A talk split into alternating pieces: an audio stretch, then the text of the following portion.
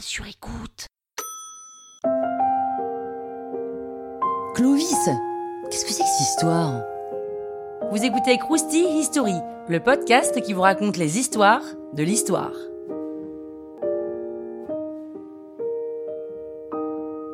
On est dans les années 400, des barbares se sont installés dans l'Empire romain attirés par son mode de fonctionnement. La Gaule est divisée en plusieurs tribus germaniques.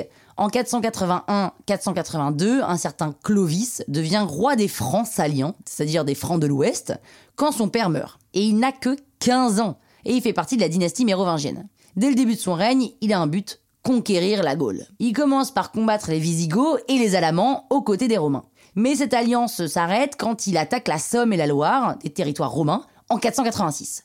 Il conquiert alors tout le nord de la Gaule, et il n'hésite pas à nouer des alliances en se mariant avec une noble ostrogoth d'abord, puis avec Clotilde, une princesse burgonde catholique. Sur le point de se battre contre les Alamans, Clovis, qui est alors païen, jure qu'il se convertira au christianisme s'il gagne la bataille. Bon, bah du coup il gagne et il doit se faire baptiser. Sa femme Clotilde est hyper contente. Ça arrange aussi beaucoup les évêques de l'époque que le mec le plus puissant du moment se convertisse, évidemment. Ça fait un peu de pub. Mais ça arrange aussi Clovis parce qu'il peut profiter du christianisme comme une sorte d'union nationale. 3000 de ses guerriers vont se convertir à leur tour. Et en 507, il s'allie avec les Burgondes et défonce les Visigoths, ce qui lui permet de conquérir le sud-ouest de la Gaule.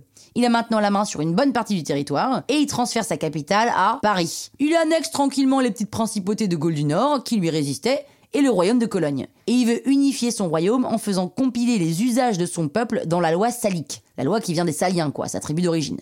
Et il réunit à Orléans des évêques pour organiser l'église de Gaule. Il unit les Mérovingiens et l'église et pose les bases de l'Occident chrétien. Toute sa vie, Clovis s'est montré un fin stratège sur l'agrandissement de son royaume. Il meurt en 511 et il divise son royaume entre ses quatre fils. Et si vous voulez savoir ce qui se passe après, je vous renvoie vers l'épisode sur la dynastie mérovingienne de Crousty History. Et si vous voulez un tips, quand vous jouez à risque, prenez exemple sur Clovis. Ça vous aidera peut-être à gagner.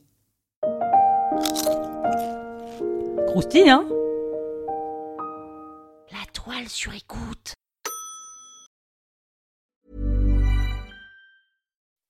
When you make decisions for your company, you look for the no-brainers. If you have a lot of mailing to do, stamps.com is the ultimate no-brainer. Use the stamps.com mobile app to mail everything you need to keep your business running with up to 89% off USPS and UPS. Make the same no-brainer decision as over 1 million other businesses with stamps.com. Use code PROGRAM for a special offer. That's stamps.com, code PROGRAM.